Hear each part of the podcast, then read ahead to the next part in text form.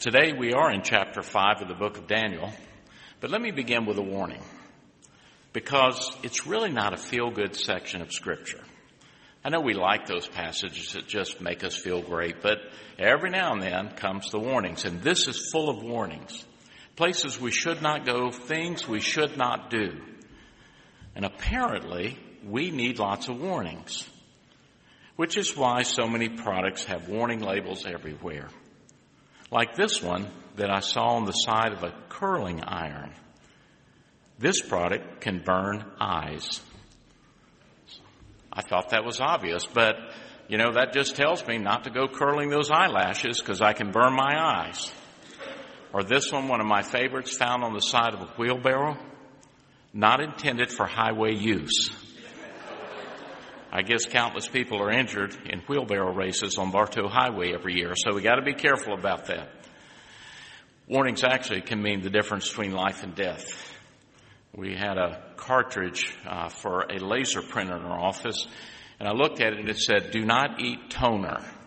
I didn't know that, that needed to be stated, but apparently it does.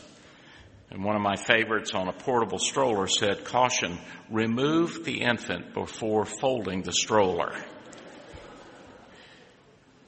Or on this shipment of hammers, a warning label that said, may be harmful if swallowed. I mean, who knew swallowing hammers would hurt you? You have to wonder where these labels come from. But I think you know it's because somebody tried to do this. They're warning against things that people have tried to do and then turned around and tried to sue the companies. I don't know if you've thought about it, but scripture actually has a lot of warning labels as well warnings for us that are not silly, but important to anyone who wants to live that abundant life that Jesus talks about. That's what Daniel 5 is.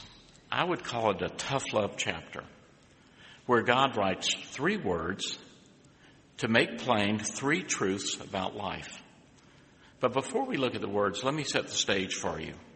It's 539 BC, and Daniel is now over 80 years old. Remember, he was a teenager when he was taken into captivity in Babylon. It's been a long life. We learn that King Nebuchadnezzar has been dead for about 24 years at this point. The Babylonian Empire, which once was overrunning everything, is now shrinking. In fact, what's left of it is now centered in the city of Babylon. And outside the walls of the city of Babylon is this massive Medo Persian army. And in the midst of this siege, we read, King Belshazzar had a great banquet for a thousand of his nobles. I mean, if you look at scripture, this verse in Daniel 5 1, just a few verses earlier, Nebuchadnezzar was king, and now Belshazzar is king, and you have to ask, what happened? Over a hundred years ago, archaeologists found a record of the events leading up to the siege, the, the seizure of Babylon this siege that came about didn't just happen, but there was a lot that happened. And we find out about this from an object that was found, a series of objects actually, called the Nabonidus cylinders. We learned that after Nebuchadnezzar died, his son ruled for about two years, and then he is assassinated by his brother-in-law. The brother-in-law reigns for four years and then he dies. His young son takes over, reigns for nine months. He is killed by conspirators. I mean, if you look at it, everything is falling apart. And then a man named Nabonidus takes the throne. Now, he's not related to Nebuchadnezzar, but he understands that the persona of Nebuchadnezzar is still dominant in Babylon. So Nabonidus secures the grandson of Nebuchadnezzar to sit on the throne. That grandson is named Belshazzar. But he's king in name only. It's actually Nabonidus who is running the show in Babylon. As this is unfolding, trouble is brewing. Cyrus, who is king of the Medes and the Persians, is conquering the world. In fact, his army destroys the Babylonian army, which is led by Nabonidus only 50 miles south of Babylon. The army came and laid siege to the city of Babylon. For four months, they held that city, surrounded it. And Belshazzar, seeing these vast enemy, these armies outside the city walls, decides to throw a party. A really big party. I mean, why not? If you think about it, Babylon is protected by 20 miles of double lined walls. They surround the city. Herodotus, the Greek historian, says that those walls were in many places up to 85 feet high or excuse me, 335 feet high, 85 feet wide. How do you punch through a wall like that? There's 250 defensive towers, plus the Euphrates River flows through the city with walls built over it, keeping out invaders. In other words, they have an unlimited water supply. But the Babylonians also were wise about food. They had stored enough food inside the city to feed every resident for 20 years you begin to understand that throwing a party may not be all that bad. They feel secure. They feel safe. The food, the drink, the musicians, the dancers are all brought out. In fact, they bring out the gold and silver that had been taken from Jerusalem about 70 years earlier. And from these looted treasures, a goblet is taken. It's filled with wine and then a toast is offered to the pagan gods of Babylon. Now, this is one of the sacred objects from Jerusalem, now being used to venerate the pagan gods. Everybody begins to join in. It is a feast, there is partying, and that's when the handwriting appears on the wall. It appears as this disembodied hand writing on the wall, and everybody begins to notice it. The words that are written are three different words Mene, Mene, Tekel, parsin. It literally means numbered, weighed, divided. Numbered, numbered, weighed, divided. It's an odd thing to be writing on the wall. That's when the party stops that's when the mood turns serious because everybody wants to know what these words mean. It's strange enough to have a hand writing on the wall, but what do these words mean? As it happened, the, the advisors that before I had no clue still had no clue. You remember they had failed again and again to help Nebuchadnezzar understand, but they didn't know what it meant. It's the queen mother who remembers Daniel. She suggests that somebody get him to help. Now remember, Daniel's about 80 years old at this point, but they bring him. He appears before this King Belshazzar. The king offers him a gold chain, a purple robe, and the third highest position in his kingdom. Daniel says, Your Majesty, I will help, but you can keep your stuff. He reminds the king that he has already heard these warnings. He's heard them for years. You should remember, says Daniel, the story of your grandfather Nebuchadnezzar, who was proud, but God humbled him. He became like a wild beast. But you, Belshazzar, his son, have not humbled yourself, though you knew all of this. See, what Daniel is saying is pretty, pretty straightforward. You've mocked God for many years, and king, now the time is up. So Daniel translates for the king. This is what the words mean. Mene. God has numbered the days of your reign and brought it to an end. Tekel. You have been weighed on the scales and found wanting.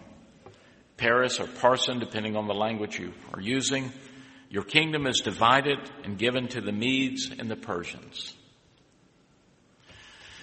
What's interesting about this is that historical sources tell us that while Daniel is translating, the enemy is busy diverting the Euphrates River, which allows this Medo Persian army to walk right into Babylon under the walls on these dry riverbeds.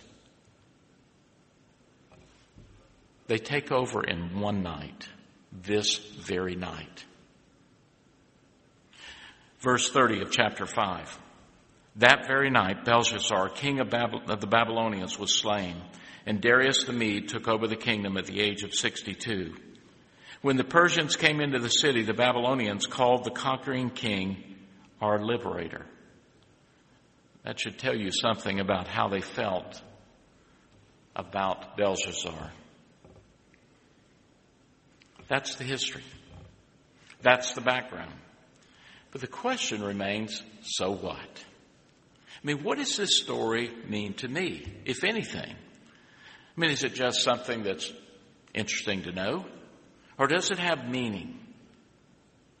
I think these words, written on the wall by the hand of God, are actually there for us today. That first word, mene, which means numbered, there's one of those warning labels I told you about. Maybe it would say quantities are limited. Psalm 90 verse 12 says, teach us to number our days and recognize how few they are. Help us to spend them as we should. So maybe you know that your average lifespan, the average lifespan of an American is about 25,500 days. That sounds like a lot of days, doesn't it? Except I'm learning this as you get older, they go faster. You know that. So how are you spending your days? I mean, you have a limited quantity. How are you spending them? You can't save them for later. Do you live your life in a way that spends each day well?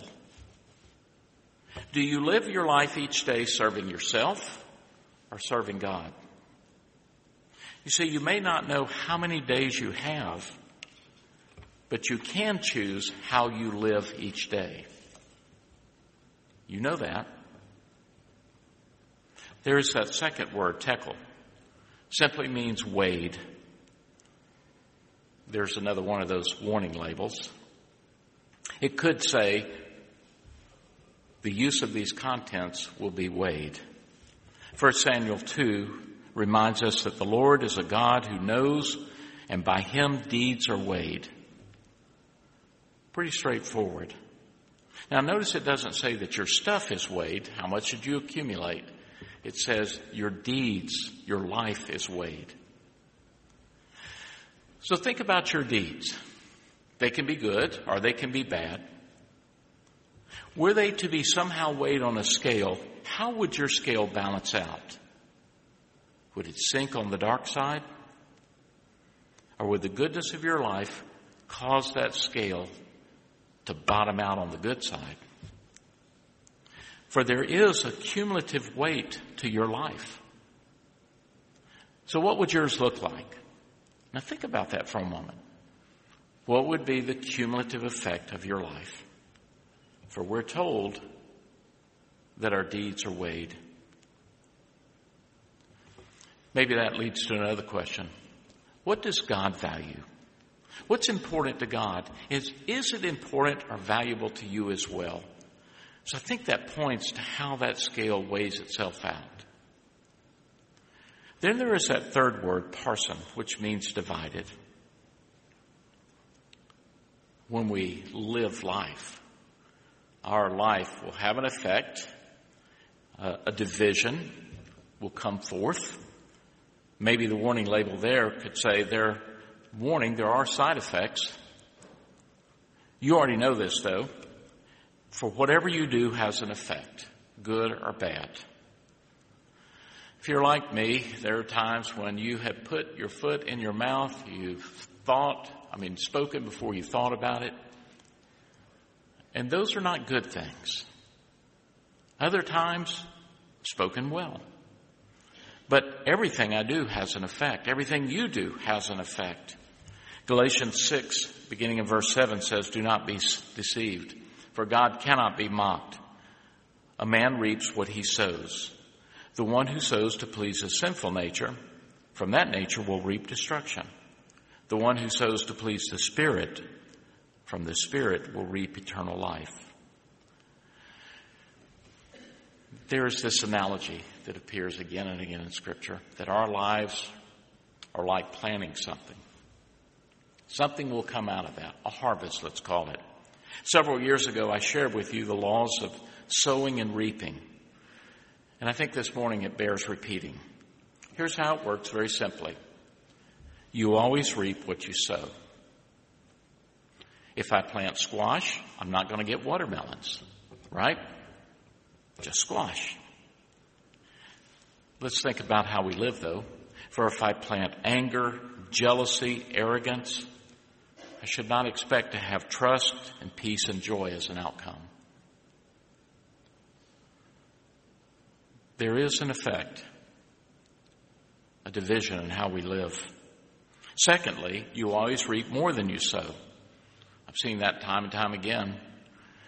We plant those seeds of that small plant and we get this bush, this crop that's lush, a lot more than we planted.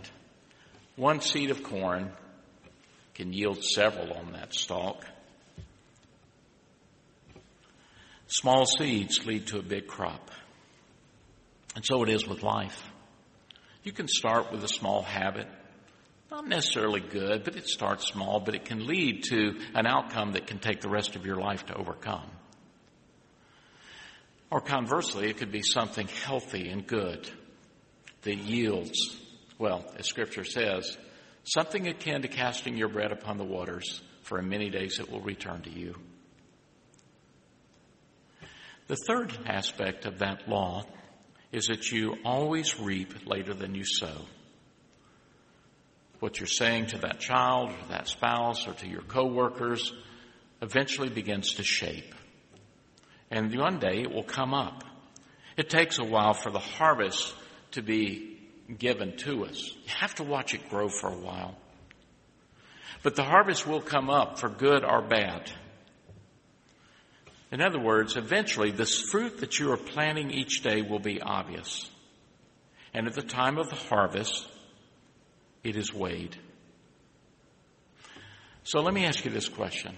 Are you remembering that there are consequences to every action?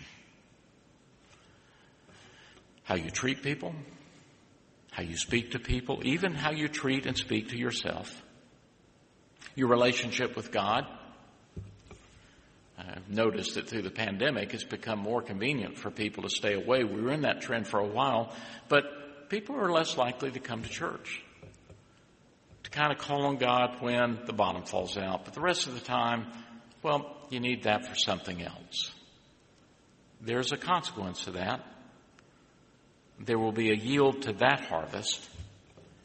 I don't think it's going to be healthy in any way. We are finishing up Daniel chapter 5. We're almost to the end of our six part series. But this morning I want to be perfectly clear. This message is not that we have to do good deeds so that God will love us. Some people draw that inference from that. That is not what this is about. The message is that there are consequences right here, right now, to how you live your life. Your eternal destiny is God's gift. God is merciful. God offers grace. But there is this question why would I wait and hope that one day it'll all come out in the wash? When actually there's a way to avoid today's pain and hurt, today's destruction.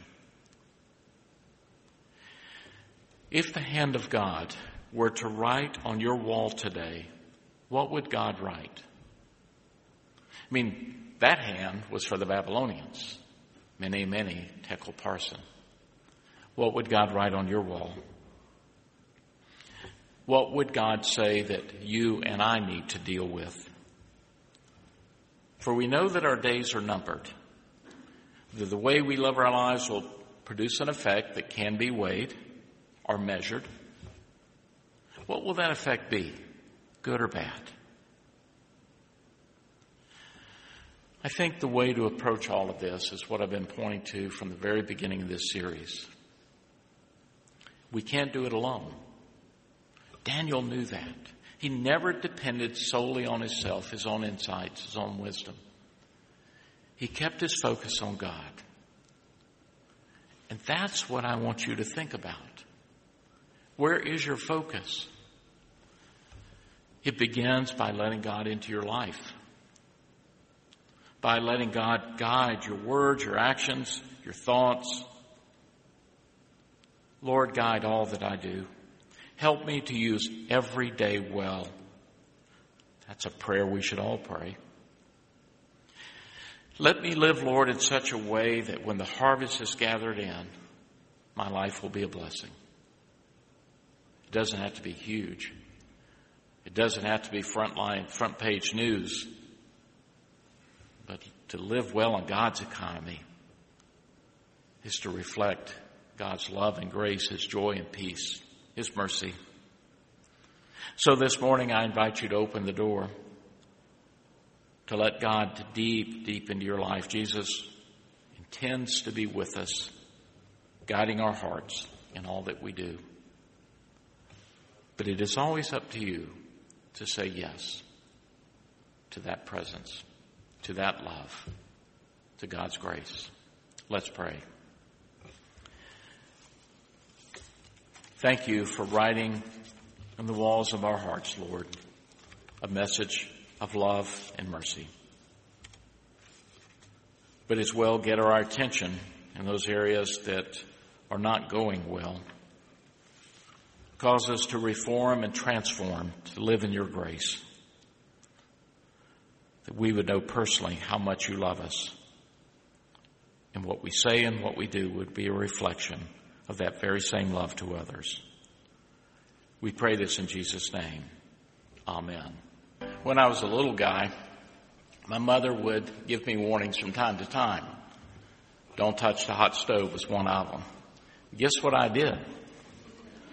I mean, I don't know, maybe it's a temptation, but I touched a hot stove. I had a scar on my thumb. It's still there. It's faded over the years, but for years and years and years, that little rise, that calloused area, the scarring from touching that hot stove was there to remind me. I think all of us have reminders of things that we should not have done that God said, don't go there, don't do that.